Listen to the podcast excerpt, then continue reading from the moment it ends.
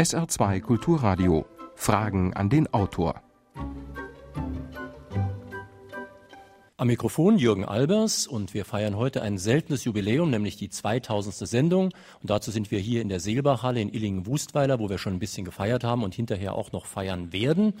Unser Gast, unser Autor an diesem Festtag ist Dr. Jürgen Todenhöfer zu seinem Buch Warum tötest du Seid, erschienen im Bertelsmann Verlag. Ja, und Herr Todenhöfer, Sie haben mir gerade eben gesagt, dass Sie für diese Sendung eigentlich einen ehernen Vorsatz gebrochen haben, nämlich sonntags morgens nochmal zu arbeiten. Das stimmt. Ich war ja früher Abgeordneter und da gehörte der Sonntagmorgen zu den Standardterminen. Und einer der Gründe, warum ich nach 18 Jahren aufgehört habe, war, weil ich wollte Sonntagmorgens ausschlafen.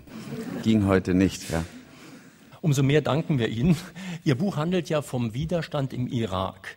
Wie haben Sie es denn da eigentlich geschafft, sich selbst ein Bild zu machen? Denn da gibt es ja nur normalerweise diese eingebetteten Journalisten, die mit der Armee mitfahren und so weiter. Ich war zweimal vor dem Krieg im Irak und dann einmal 2004, anderthalb Jahre nach der offiziellen Beendigung der Kämpfe. Aber die Kämpfe gehen natürlich weiter, noch einmal. Und ich habe sehr liebenswerte Menschen kennengelernt. Und ich habe auch sanfte sanftmütige Menschen kennengelernt. Und als ich die Bilder der letzten drei Jahre gesehen habe, dass da Terroristen Zivilpersonen umbringen, habe ich gedacht, irgendetwas stimmt da nicht. Das kann nicht sein, dass das das ganze Bild ist. Ich habe nie gesagt, die Bilder sind gefälscht, aber ich habe mir gesagt, das kann nicht das ganze Bild sein. Und dann habe ich mich erkundigt, wie kommt man in den Irak hinein? Und man kommt nur hinein, indem man sich als Journalist bei den amerikanischen Militärbehörden anmeldet und die dann entscheiden, wohin man mitgenommen wird. Das wollte ich nicht. Und deswegen habe ich versucht, Kontakt aufzunehmen zu Widerstandskämpfern, irakischen Widerstandskämpfern, also nicht Terroristen, sondern dem richtigen Widerstand, der gegen die Armee kämpft. Also das, was mal früher die Resistance in Frankreich war gegen die deutsche Besetzung. Und das war sehr schwierig. Ich habe dann Termine bekommen am Pfingsten letzten Jahres und habe da auch sicher 30, 40, vielleicht 50 Gespräche geführt, aber man hat mich nicht ins Land hineingelassen, weil die Widerstandskämpfer oder die Führer des Widerstandes misstrauisch waren, ob ich nicht vielleicht doch ein Agent der Amerikaner sein könnte. Und die haben auch rausgekriegt, dass ich amerikanischer Ehrenoberst bin. Das hat sie natürlich besonders miss und, und Ehrenpfadfinder, Ehren-Girl Scout. Ich bin der einzige männliche amerikanische Ehren-Girl Scout auf der ganzen Welt. Und und das hat sie misstrauisch gemacht. Und sie haben dann gesagt, sie können, und da habe ich ganz viele Gespräche schon geführt über den Widerstand, versuchen Sie es im August noch einmal. Da bin ich im August hin und August, im August bin ich dann mit Widerstandskämpfern ins Land gekommen. Oder offiziell war mein Begleiter kein Widerstandskämpfer. Und habe dann fünf Tage und Nächte, sehr lange Nächte, oder was den Schlaf anlangt, sehr kurze Nächte, mit irakischen Familien verbracht und den Widerstandskämpfern verbracht. Und ich habe, damit ich in dem Buch auch sicher bin, als ich zurückkam, nochmal eine Woche in Jordanien und im Syrien mit Widerstandskämpfern verbracht, habe diskutiert, habe recherchiert, habe hunderte von Artikeln dann gelesen von sogenannten eingebetteten Embedded Journalists, die mit der amerikanischen Armee ins Lande kamen und habe festgestellt, die schreiben ganz andere Dinge als ich. Und daraufhin habe ich beschlossen, noch einmal in die Region zu gehen und bin noch einmal nach Jordanien und nach Syrien gefahren und habe wieder mit Widerstandskämpfern und mit Journalisten und mit Intellektuellen und mit Saddam-Gegnern, Saddam-Feinden, Opfern von Saddam, aber auch Saddam-Freunden gesprochen, äh, mit einem ganz bunten Gemisch. Und als ich sicher war, dass ich jetzt wenigstens nahe der Wahrheit bin, habe ich dieses Buch geschrieben. Und das Buch sagt eben aus, der Krieg, den Sie im Fernsehen sehen, ist nicht der wahre Krieg. Er hat mit dem eigentlichen Krieg gar nichts zu tun. Sie haben das eben schon angedeutet, es war für Sie nicht so leicht ins Land zu kommen. Sie sind ja dann eingereist über Syrien. Nun wird gerade bei Syrien ja oft gesagt, die haben die Grenze viel zu offen. Von Syrien her sickern sozusagen Terroristen ins Land ein, die dann gegen die Amerikaner kämpfen. Ihr Eindruck an der syrischen Grenze war ja, glaube ich, etwas anders. Ja, über die offizielle Grenze kommt man gar nicht rein. Wir, wir haben da, ich bin fünf Stunden lang gefilzt, untersucht, überprüft worden. Das ist sehr, sehr schwierig. Und die wollten mich auch zurückschicken.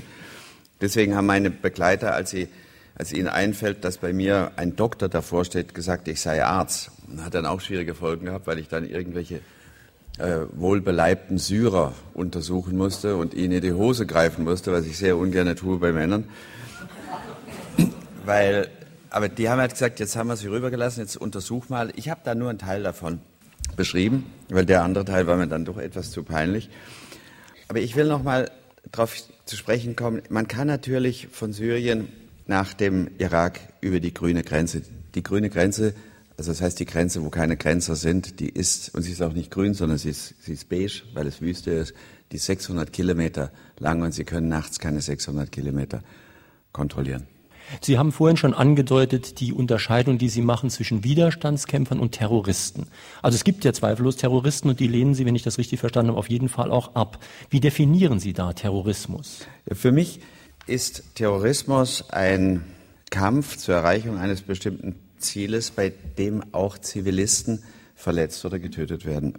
Und davon, von derartigen Terroristen, Al-Qaida-Terroristen, gibt es im Irak knapp 1000. Das sind aber keine Iraker, sondern das sind selbst nach Aussagen der Amerikaner zu 90 Prozent Ausländer, die eigentlich nur ins Land gekommen sind, weil sie da endlich mal die Amerikaner haben und sich mit denen auseinandersetzen können. Aber der eigentliche Krieg, das sind 100, ungefähr 130.000 echte irakische Widerstandskämpfer, Vollzeit-Widerstandskämpfer. Und dann kommen vielleicht noch mal 100.000 Freizeit-Widerstandskämpfer. Und die kämpfen gegen 300.000 Privat- und Berufssoldaten der amerikanischen Armee. Und über diesen Krieg erfahren sie nichts. Weil, ich will, ich will Ihnen mal Zahlen nennen. Es gibt jeden Tag etwa 100 militärische Aktionen der Amerikaner. Bombardements, Razzien, Schießereien. Davon sehen Sie nie etwas im Fernsehen. Dabei sterben 50, 80, 100, 150 Menschen jeden Tag. Und dann gibt es etwa gleich viel ich sage jetzt mal durchschnittlich 100 Akte des Widerstandes gegen die Amerikaner. Die beschießen mit Raketen die Panzer, die beschießen mit Raketen die Militärlager. Sie legen auch Straßenbomben gegen Humveys, gegen amerikanische Panzer. Davon sehen Sie nichts. Journalisten dürfen nicht einmal hin an Stellen, in denen ein amerikanischer Panzer explodiert. Und dann gibt es noch diese Wahnsinnsmilizen. Milizen, das sind Privatarmeen von Politikern, die sich diese Politiker zugelegt haben und die da um Macht kämpfen und auch schlimme Dinge anstellen. Davon sehen Sie gelegentlich etwas. Da sagen aber dann das Pentagon, das seien Al-Qaida-Kämpfer. Dabei sind es teilweise Milizen, die sie selber ausgerüstet haben oder die der Iran ausgerüstet hat. Und dann gibt es pro Tag neben diesen 200 bis 250 Kampfhandlungen einen oder zwei Al-Qaida-Anschläge. Und diesen einen oder diese zwei wahnsinnigen Mordanschläge der Al-Qaida kriegen sie abends immer im Fernsehen gezeigt, damit man sagen kann, schaut mal, wir Amerikaner, wir sind dort, um Al-Qaida zu bekämpfen. Wir haben dort 300.000 Mann, um diese 900 Al-Qaida-Kämpfer zu bekämpfen. Und das ist absurd. Das ist einfach eine Lüge. Der wahre Krieg ist, die Wahrheit ist, dass jeden Tag im Irak durch den eigentlichen Krieg nämlich der Amerikaner gegen das irakische Volk und des Widerstandes gegen die Amerikaner 200 Menschen sterben jeden Tag und 500 verletzt werden. Das ist die Wahrheit. Meine Damen und Herren, in Frage an den Autor auf SR2 Kulturradio sprechen wir heute mit Dr. Jürgen Todenhöfer zu seinem Buch Warum tötest du Seid? Sie können Fragen stellen an den Autor hier in der Seelbachhalle in Illingen-Wustweiler und ich sehe da schon einen ersten Fragesteller. Ja, Herr Todenhöfer, wie schätzen Sie die Situation im Irak ein, falls es nach einem möglichen Wahlsieg von Barack Obama tatsächlich zu einem Truppenabzug der Amerikaner im Irak kommen sollte? Das wird einige Monate dauern, bis dort Sicherheit hergestellt ist. Und dann wird mindestens so viel Sicherheit herrschen wie jetzt. Der Satz, wenn die Amerikaner abziehen, entsteht Chaos, ist falsch und er ist auch unheimlich arrogant da überfällt ein Land ein anderes Land. Daraufhin entsteht Chaos. Und dann sagen die, die das Chaos angerichtet haben, wenn wir weggehen, entsteht Chaos, also müssen wir bleiben. Das ist doch eigentlich unglaublich. Das ist eine Überheblichkeit. Die Iraker hatten schon ein modernes Staatswesen, da saßen die Europäer und die Amerikaner noch auf den Bäumen. Also den, den Eindruck zu erwecken, die kriegen das nicht hin. Das ist eine Stammesgesellschaft, da wird es einige Monate lang Konflikte geben, die gibt es jetzt auch schon, durch, dadurch, dass die Bevölkerungsgruppen durch die Amerikaner aufeinander losgehetzt wurden. Und dann wird man sich einigen. Und mir haben Führer des Widerstandes gesagt, und selbst wenn nicht, das ist unser Land. Das geht euch nichts an. Es gibt ein, das ist einer der wichtigsten Grundsätze, es gibt ein Selbstbestimmungsrecht der Völker. Die Völker müssen ihre Probleme selber lösen. Und kein Volk der Welt braucht dazu die Unterstützung der amerikanischen GIs. Noch gleich eine Frage hier in der Halle.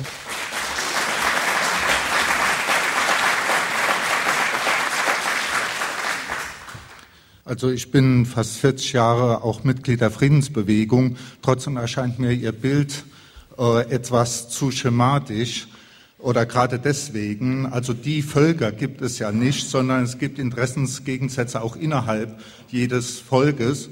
Und so gibt es im Irak zum Beispiel auch Warlords, äh, die diese Milizen instrumentalisieren, die den Islam, Islamismus gibt's und die bekämpfen sich gegenseitig und äh, das sind 90 Prozent der Toten im Irak kommen aus den innerirakischen Konflikten und nicht aus dem sogenannten Widerstandskampf gegen äh, die US-Armee. Und äh, mir fehlt auch bei Ihrer Analyse etwas die Vorgeschichte. Saddam Hussein war ja jetzt kein demokratisch gewählter Freiheitsheld, sondern hat auch den Tod von tausenden Menschen verschuldet, zum Beispiel in Kurdistan mit deutschem Giftgas und gegen die Schiiten. Also alles das wird von Ihnen ausgeblendet. Was heißt hier ausgeblendet? Ich bin jetzt gerade mal zehn Minuten hier und habe natürlich noch nicht alle Fragen beantwortet. Saddam Hussein war sicher ein Kriegsverbrecher. Aber es gibt zurzeit auch noch andere Kriegsverbrecher auf der Welt. Und die stehen großen Demokratien vor.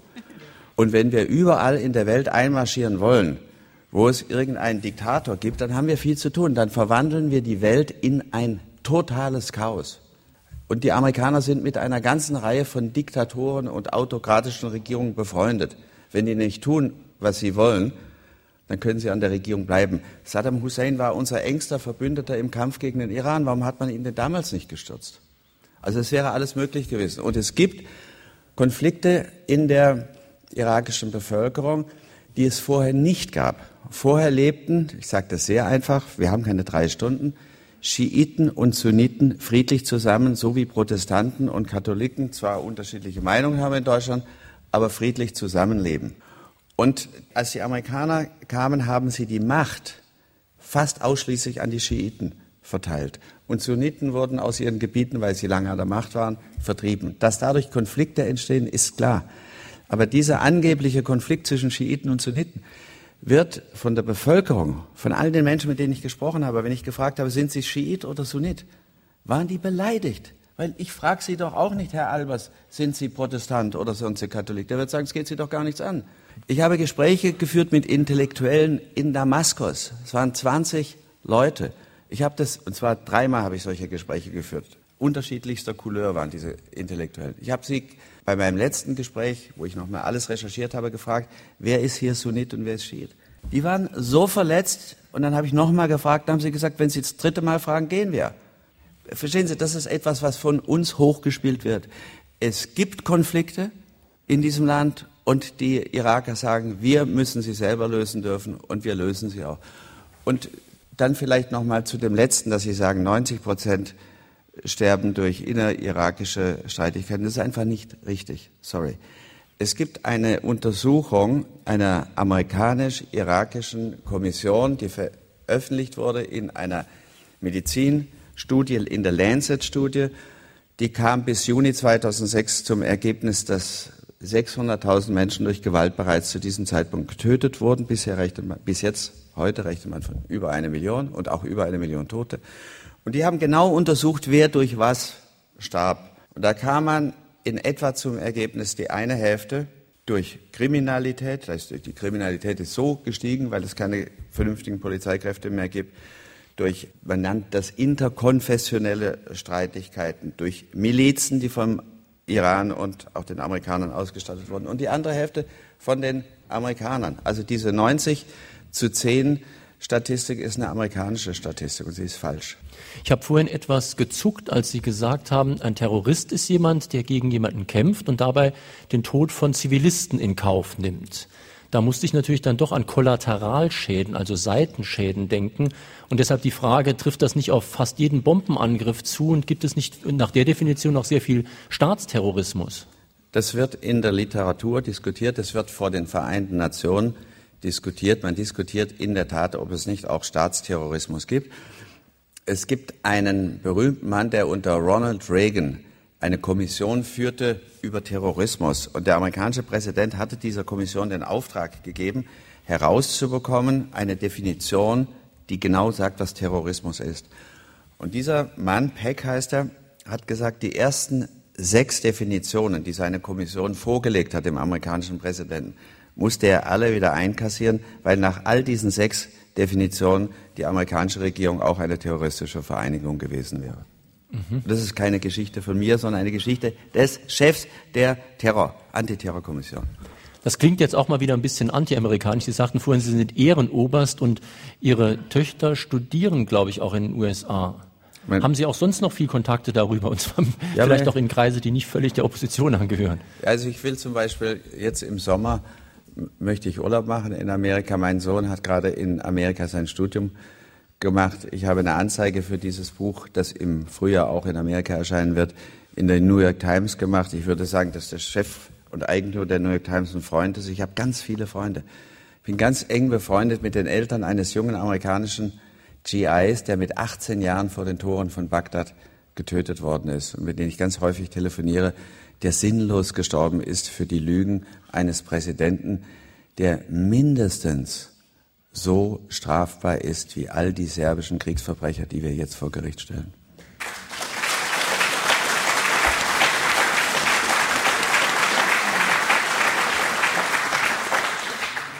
was Praktisches fragen. Wer finanziert eigentlich die Vollzeit-Widerstandskämpfer? Ja, das ist eine sehr gute Frage.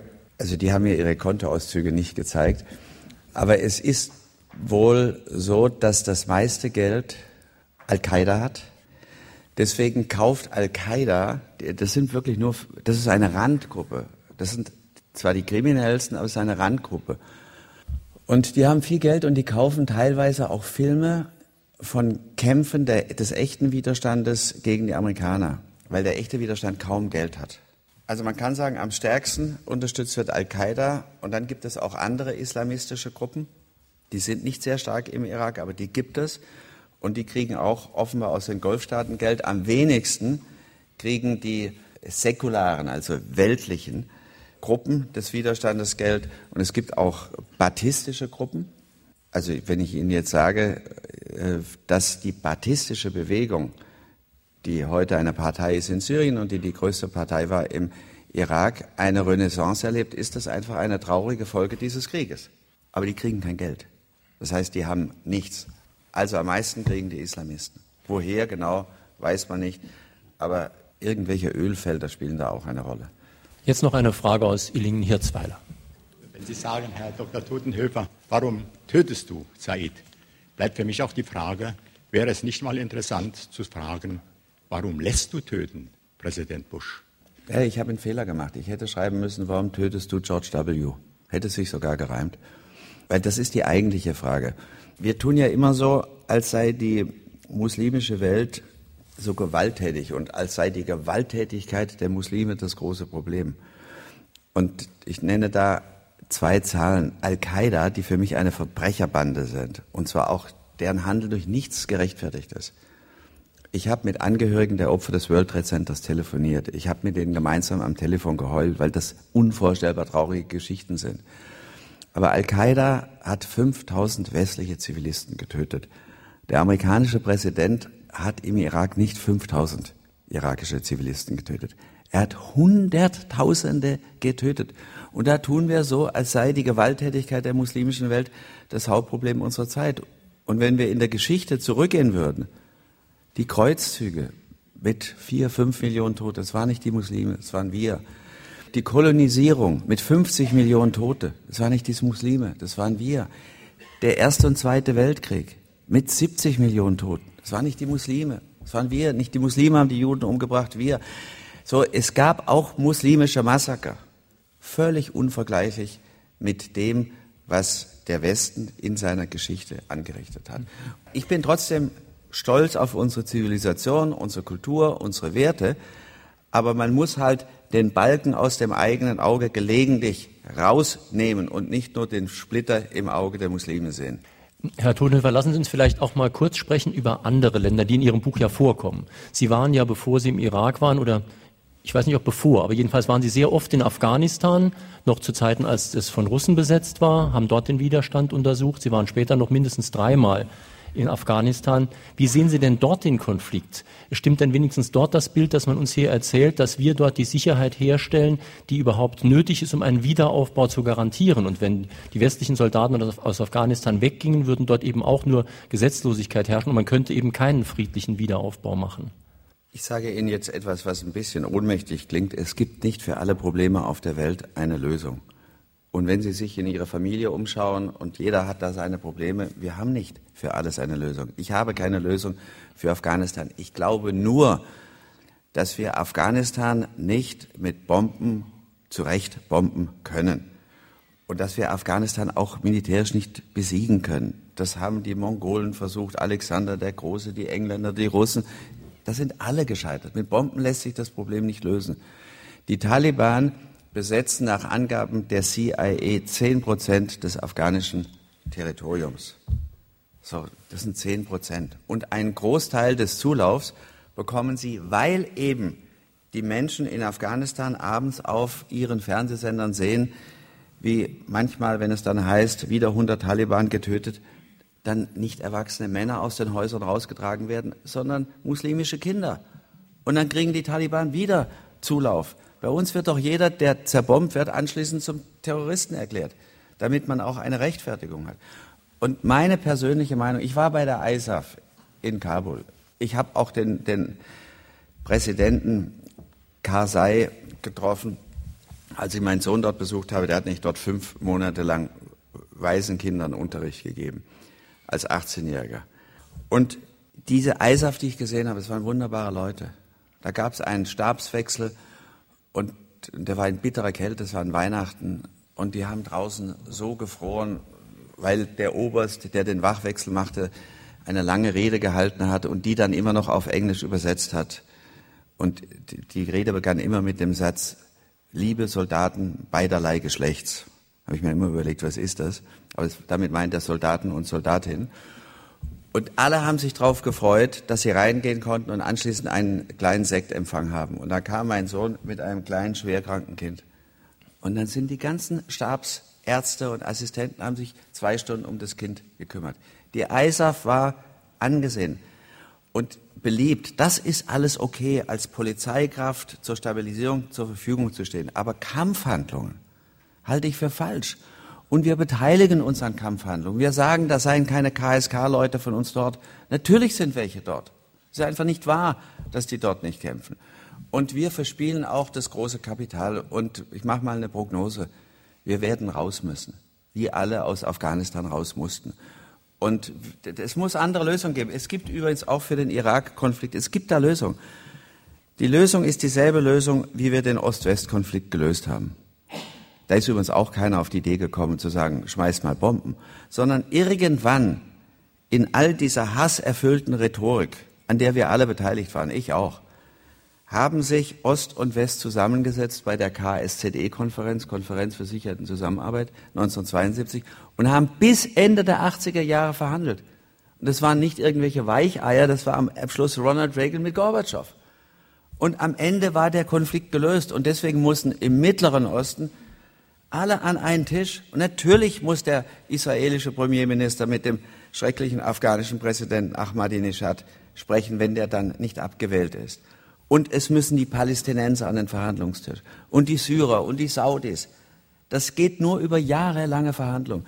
Und ich glaube auch für Afghanistan gilt, da gibt es oben ein besonderes Eck voller Konflikte, an denen sind beteiligt Afghanistan und Pakistan und Indien. Und diese Länder, die müssen, auch Iran wahrscheinlich, die müssen mit an den Verhandlungstisch. Das lässt sich nicht lösen über Bomben. Ich glaube überhaupt nicht an Bomben. Ich glaube, wie, die, wie dieser eine Hörer, der vorhin gesagt hat, Bomben, nein, Sie waren es, Entschuldigung. Hm, ja, das, Sie sind ja auch Hörer. Ja. Oberhörer. Bomben, Bomben abwerfen ist für mich die feigste Form des Terrorismus der Mächtigen.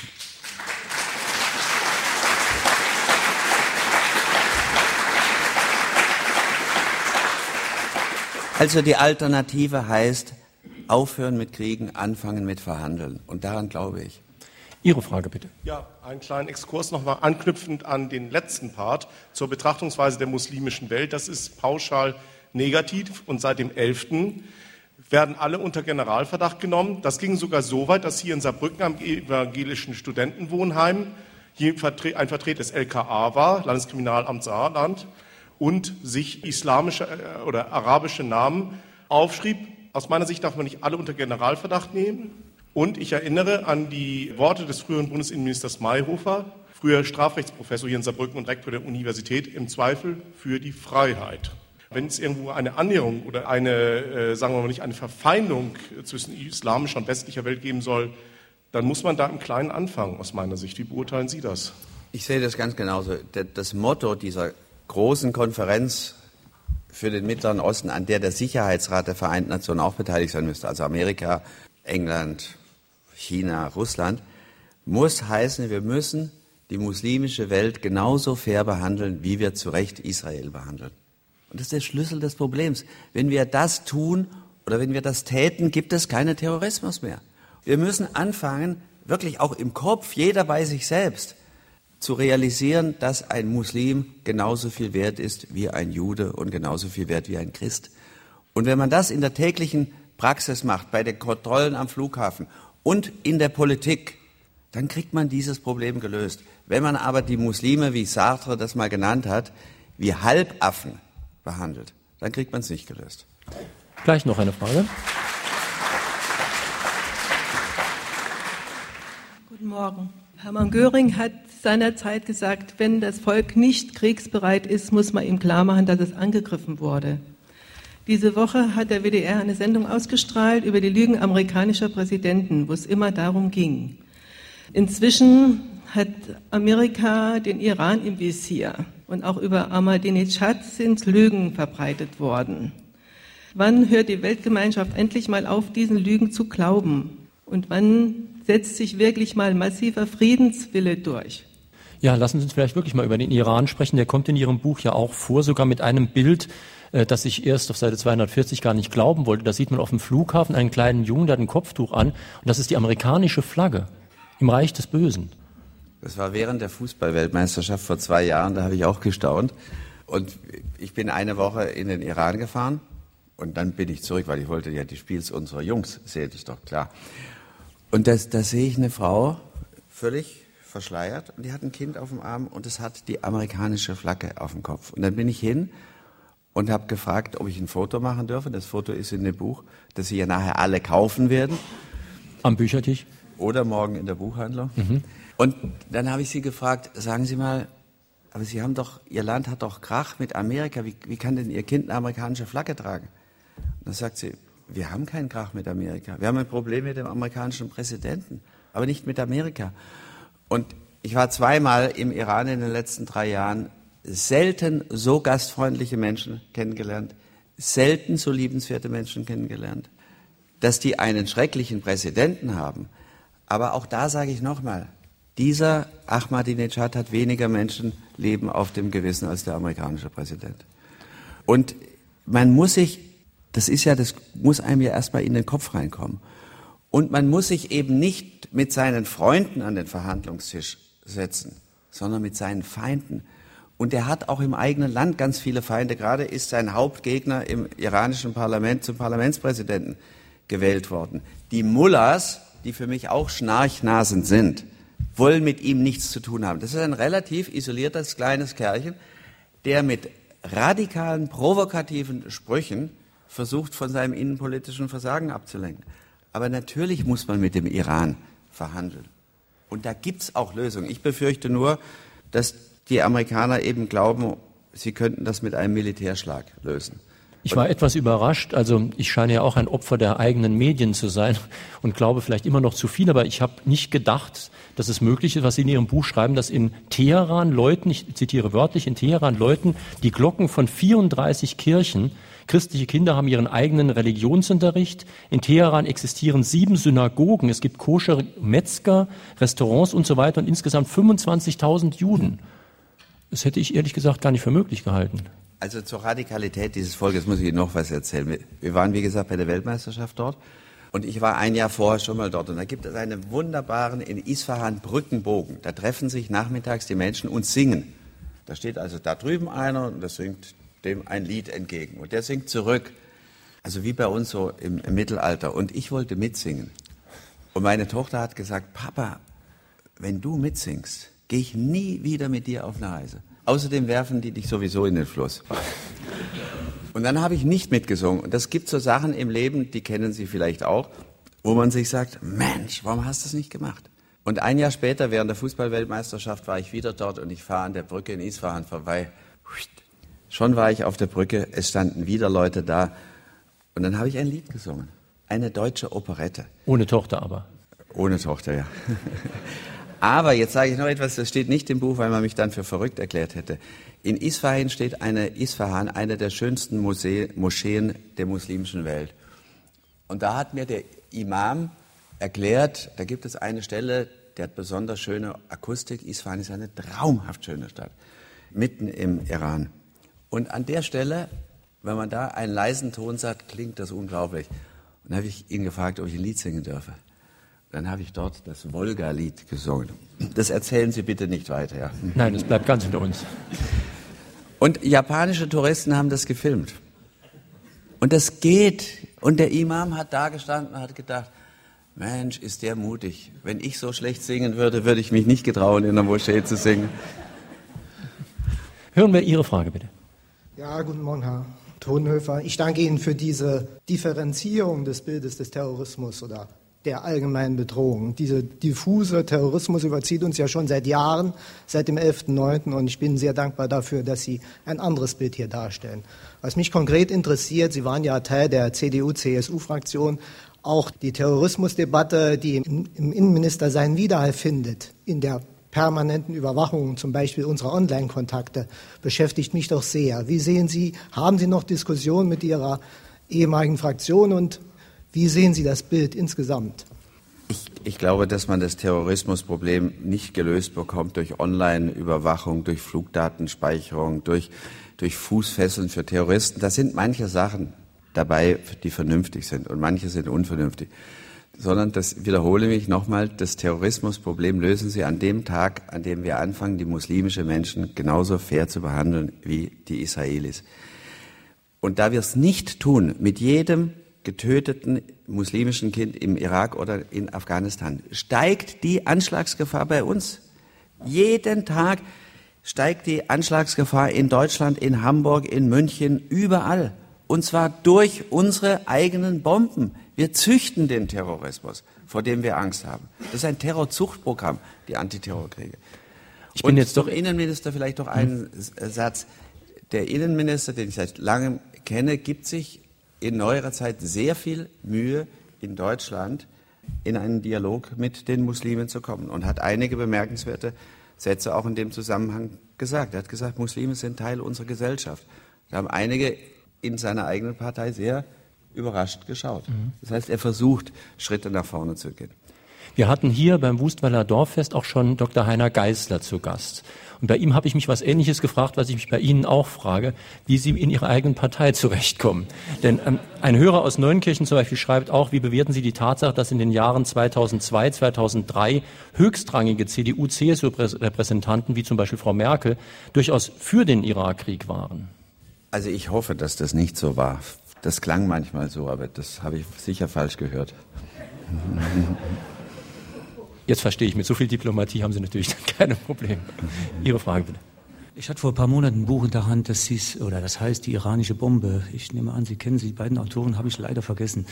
Und äh, da wurde sehr genau beschrieben, unter welchem Trauma die Irak iranische Bevölkerung zu leiden hat, unter Tatsachen, die von der USA geschaffen wurden, vor allem von der CIA, Stichwort Mossadegh.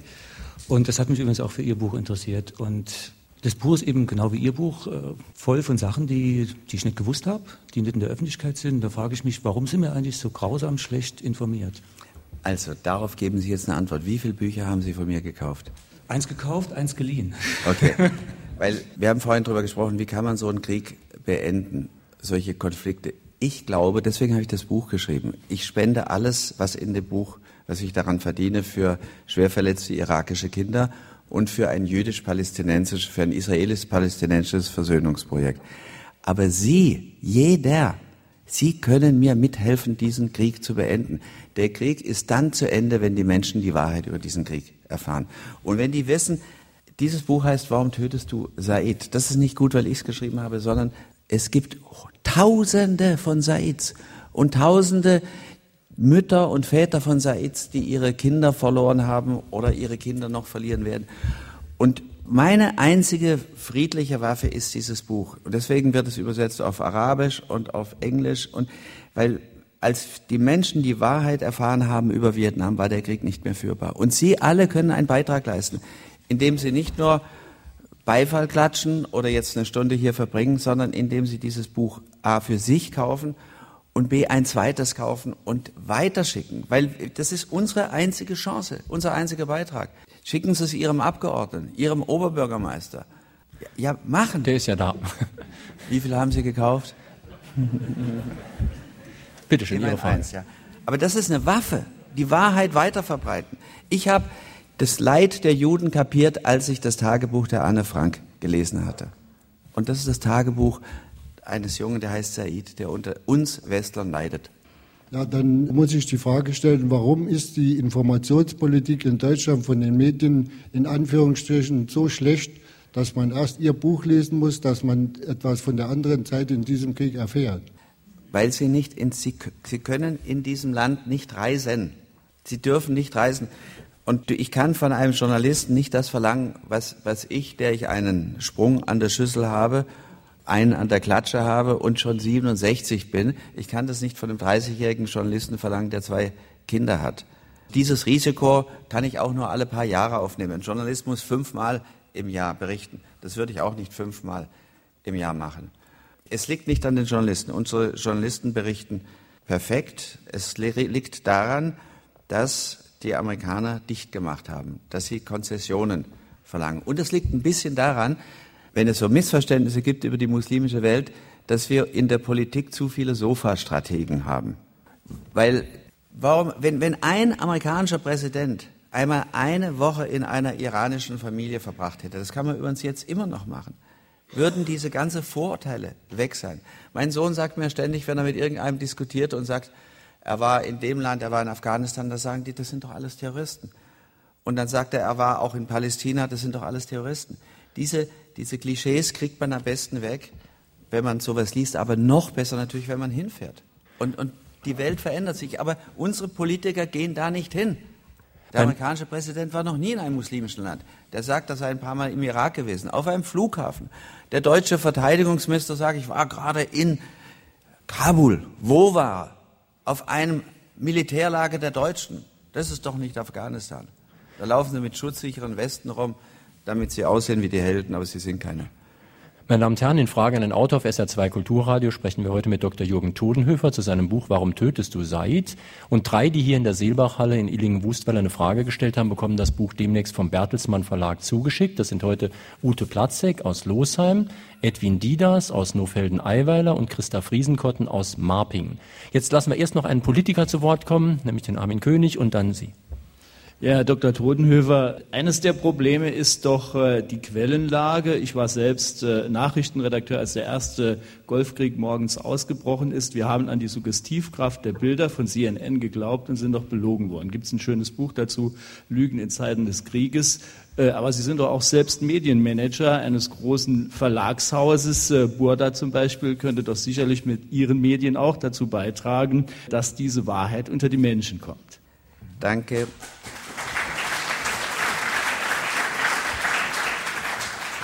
Ich, will es nur ganz kurz beantworten. Ich bin vor, als Vorstand zuständig für Verlage. Ich darf als Manager und Vorgesetzter von Journalisten und Geschäftsführern, ich darf denen nicht sagen, ihr müsst das schreiben, was ich denke. Das nennt man innere Redaktionsfreiheit. Und ich will auch nicht, dass die das glauben, sie müssten das schreiben. Da kann ich nämlich auch mal unbequeme Wege gehen und auch unbequeme Tatsachen aussprechen. Und wenn ich mit 67 Jahren meinen Job verliere, ist das nicht mehr so schlimm. Aber wenn einer mit 30 sein verliert, ist es schlimm. Und deswegen verlange ich von unseren Journalisten auch nicht, dass sie das schreiben. Aber es kommen schon viele auch zu mir, so unter vier Augen und sagen Danke. Und das ist auch schon sehr ermutigend. Ich finde, die, die Medien verhalten sich toll. Die, die haben kaum Informationen und trotzdem versuchen sie ein einigermaßen faires Bild vom Irak zu zeichnen. Und es sind über 200 Journalisten getötet worden, bereits im Irak. Sie haben am Anfang äh, den Begriff Selbstbestimmungsrecht der Völker benutzt, sind aber nicht näher darauf eingegangen. Im Norden von Irak leben die Kurden. Die haben doch eigentlich nicht allzu viel mehr mit dem irakischen Staatsgebild am Hut. Besteht da nicht die Gefahr, wenn die sich jetzt verselbstdenken, dass äh, vor allen Dingen die Gruppen der Kurden in der Türkei, Syrien und im Iran, dass die sich äh, hier zu einem eigenen Staat nochmal äh, zusammenschließen. Sie sind doch das größte Volk, das eigentlich noch keinen eigenen Staat hat auf unserer Erde. Das stimmt, das ist eine Tragödie. Und im Irak sind die Kurden bereits unter Saddam Hussein weitgehend autonom gewesen. Und es gibt jetzt sehr viele Politiker, die erklären würden, warum es keinen kurdischen Staat geben solle, weil dann das ganze Gebilde von Türkei und Iran durcheinander kommt. Das ist nochmal ein Thema für sich. Aber ich unterstütze die, die Selbstständigkeit im Irak der Kurden sehr. Nicht nur, weil ich jeden Samstag zum Beispiel gestern wieder mit einem Kurden Fußball spiele. Gleich Ihre Frage, bitte. Ja, guten Morgen. Ich will mich zuerst mal bei Herrn Albers und bei Ton und Technik bedanken für die vielen schönen Sendungen, die man hier erleben konnte, saarlandweit. Also meine Frage ist die, ich war 1995 selbst, in, zwar nicht im Irak, aber in Israel bin ich quer durch das Land gereist.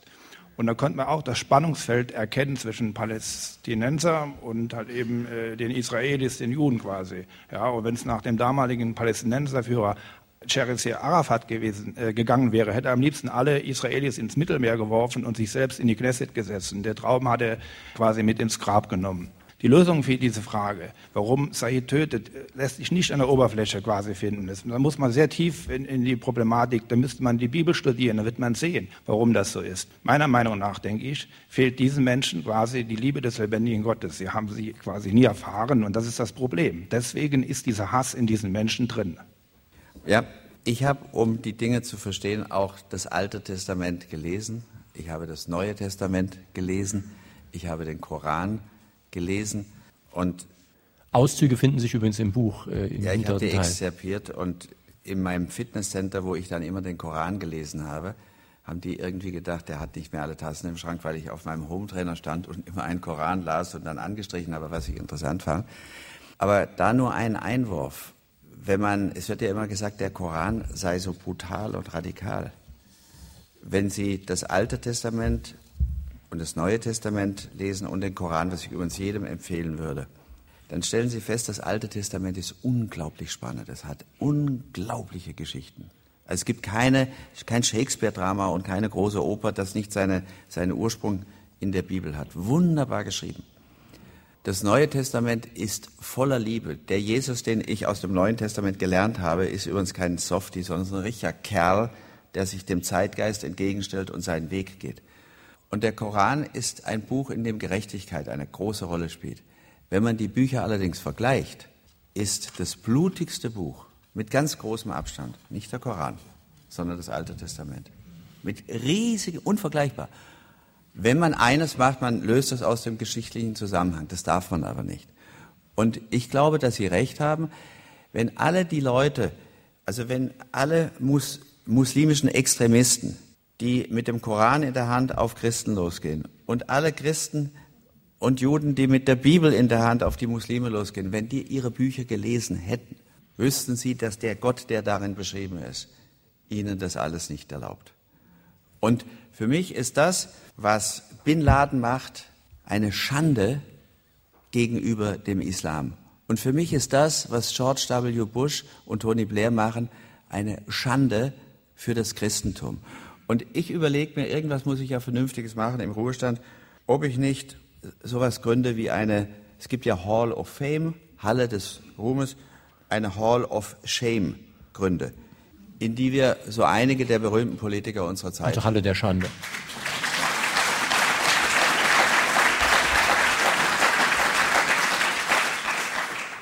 Warum tötest du Said? Was hat Ihnen Said auf diese Frage gesagt?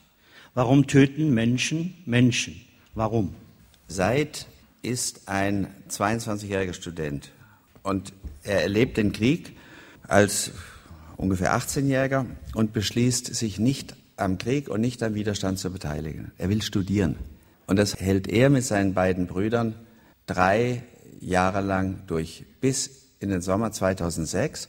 Da kommt sein zweitjüngster Bruder nach Hause und wird von amerikanischen Scharfschützen von hinten erschossen und fällt in den Sand. Die Familie kann das überhaupt nicht begreifen.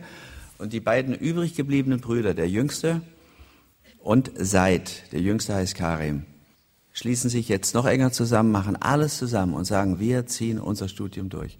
Und dann im Januar 2007 kommt es zu Kämpfen in ihrer Stadt, in Ramadi, in der ich auch war. Eine Bombe schlägt direkt neben dem Haus ein. Die Familie rennt los zu einem Onkel und als sie dort ankommen, stellen sie fest, sie haben vergessen, es war Januar, die Heizöfen, die mit Kerosin geheizt werden, auszustellen. Also rennt der kleine Karim zurück, um die Heizöfen abzustellen. Und 30 Meter vor dem Haus wird er von einer Kugelsalve der Amerikaner niedergestreckt. Und, und Said will rausrennen, um seinen blutenden Bruder reinzuholen. Aber die peitschen ständig Schüsse durch die Straße und schlagen auch in die Tür ein. Und dann ist, das ist abends passiert, die, die gesamte Familie, Vater, Mutter, Said und, und seine Schwestern, die sehen durch ein kleines Fenster die ganze Nacht, wie ihr kleiner Bruder vor der Straße, vor dem Haus verblutet. Und am nächsten Morgen kommt ein Feuerwehrauto und die Familie stürzt raus und Said nimmt seinen kleinen Bruder, der tot ist, auf die Arme und trägt ihn ins Feuerwehrauto. Und in diesen Stunden beschließt Said, für die Befreiung seines Landes von den Amerikanern zu kämpfen. Deswegen tötet Said. So entsteht Widerstand. Wann haben Widerstandskämpfer in Frankreich zu den Waffen gegriffen? Wann haben Widerstandskämpfer in Deutschland beschlossen, sich zu wehren? Eine dramatische Geschichte. Ich sage nochmal, Hunderttausende von derartigen Geschichten gibt es im Irak, von denen wir nichts erfahren. Ich glaube, eines der Grundprobleme bei dieser ganzen Politik ist ja, dass viele Leute auf allen Seiten sagen, sie kämpfen für das Gute, sie wollen die Welt verbessern, sie wollen das Böse unterdrücken, die Kriminalität, den Terrorismus und so weiter. Und man kommt dann fast zwangsläufig, wenn man sich in solch eine Kampfsituation begibt, dazu, dass man den schönen Spruch sagt, der Zweck heiligt die Mittel. Und genau das bestreiten Sie in Ihrem Buch. Sie schreiben ganz wörtlich, der Zweck heiligt nie die Mittel. Könnten Sie das ein bisschen näher ausführen? Ja, es ist das, was, was Helmut Schmidt in einem Vortrag, den er jetzt gehalten hat, als er irgendeinen Preis bekam, ich habe das in der FAZ gelesen vorgestern und dem Redakteur auch dafür gratuliert, der Redakteur hieß Christian Geier. Der Helmut Schmidt hat sein Leben sich immer nicht nach der Gesinnung gerichtet, sondern nach dem, was man erreicht. Es zählt, also Max Weber, Verantwortungsethik. Man darf nicht nur das Gute wollen, sondern man muss es auch erreichen. Und die Leute, die wie der amerikanische Präsident und der englische Premierminister sagen, gut, dann müssen halt ein paar tausend Iraker sterben, damit wir den Terrorismus besiegen, denen würde Max Weber widersprechen. Er würde sagen, aber du erreichst doch gar nicht das Gute. Am Ende musst du es doch erreichen. Und sie haben nichts erreicht. Der Bush sagt, ich bereue nichts, weil er seine Gesinnung gut findet. Und es kommt darauf an, was man im Leben erreicht. Und das ist Verantwortungsethik. Und deswegen sage ich, vor der Verantwortungsethik hat der Westen, haben die, die mitgemacht haben am Krieg, alle versagt. Und ich komme nochmal auf den Punkt. Dafür muss es Sanktionen geben. Das kann nicht ungestraft bleiben. Es kann nicht sein, dass wir, also wir haben Honecker, der kam doch hier aus der Ecke, oder? Ja. Wir haben den vor Gericht gestellt. Der hat viel, viel, so, ich war Gegner von Honecker. Aber der hat viel, viel weniger Menschen getötet als der amerikanische Präsident. Wir haben Milosevic vor Gericht gestellt, Saddam Hussein. Wir stellen jetzt den, den äh, Premier, nein, Präsidenten von Liberia, Robert Taylor, vor Gericht. Das ist alles richtig. Aber warum werden wir Westler, die wir diese Regeln selber gestellt haben, aufgestellt haben, warum werden wir an diesen Regeln nie gemessen? Warum wird nie ein Westler, ein mächtiger Westler vor Gericht gestellt? Eine letzte Frage aus ja, dem Saal. Ich habe eine Frage und äh, eine Frage nicht mehr eine Feststellung. Und zwar möchte ich mal sagen, Sie sind ja CDU-Mitglied, ja? Und als Herr Bush an die Regierung kam, hat er gesagt, das ist ein Schurkenstaat, das ist ein Schurkenstaat, das ist ein Schurkenstaat. Warum hat sich hier die wirkliche westliche Welt nicht erhoben und hat gesagt, so nicht? Das ist meine Frage. Und der ganze Ablauf von Bushs Regierung, die kennen wir. Und der Schlussstrich ist, dass nun unser Papst noch eine ganz große Ehrung für ihn abgehalten hat.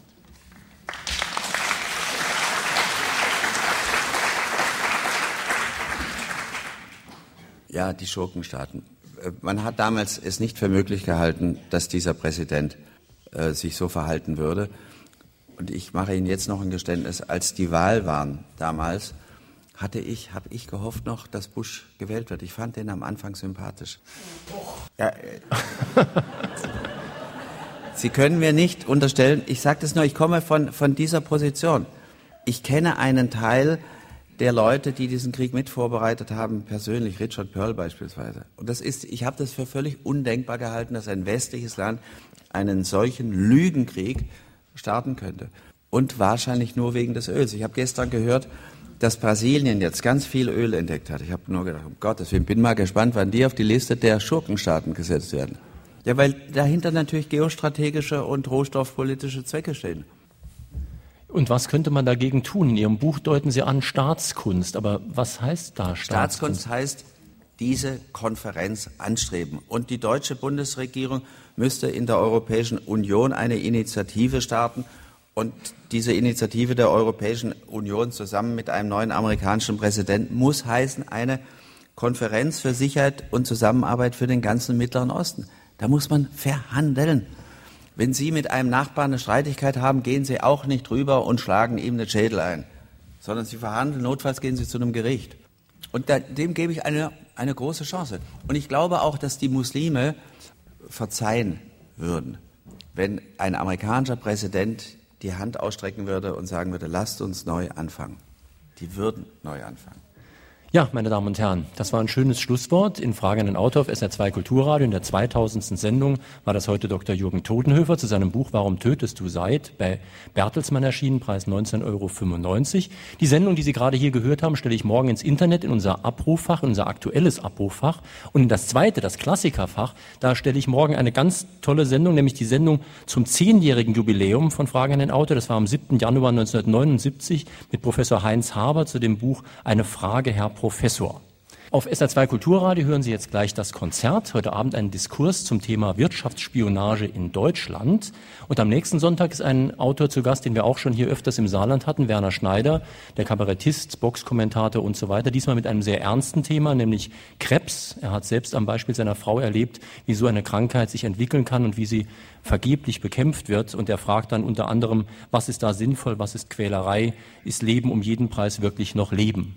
Das also am nächsten Sonntag in Fragen an Autor. Jetzt bedanke ich mich bei Ihnen, meine Damen und Herren, dass Sie hierher gekommen sind in die Seelbachhalle und natürlich auch ganz besonders nach bei Herrn Dr. Todenhöfer, der ja in Wustweiler direkt sogar eingeflogen ist. Vielen Dank.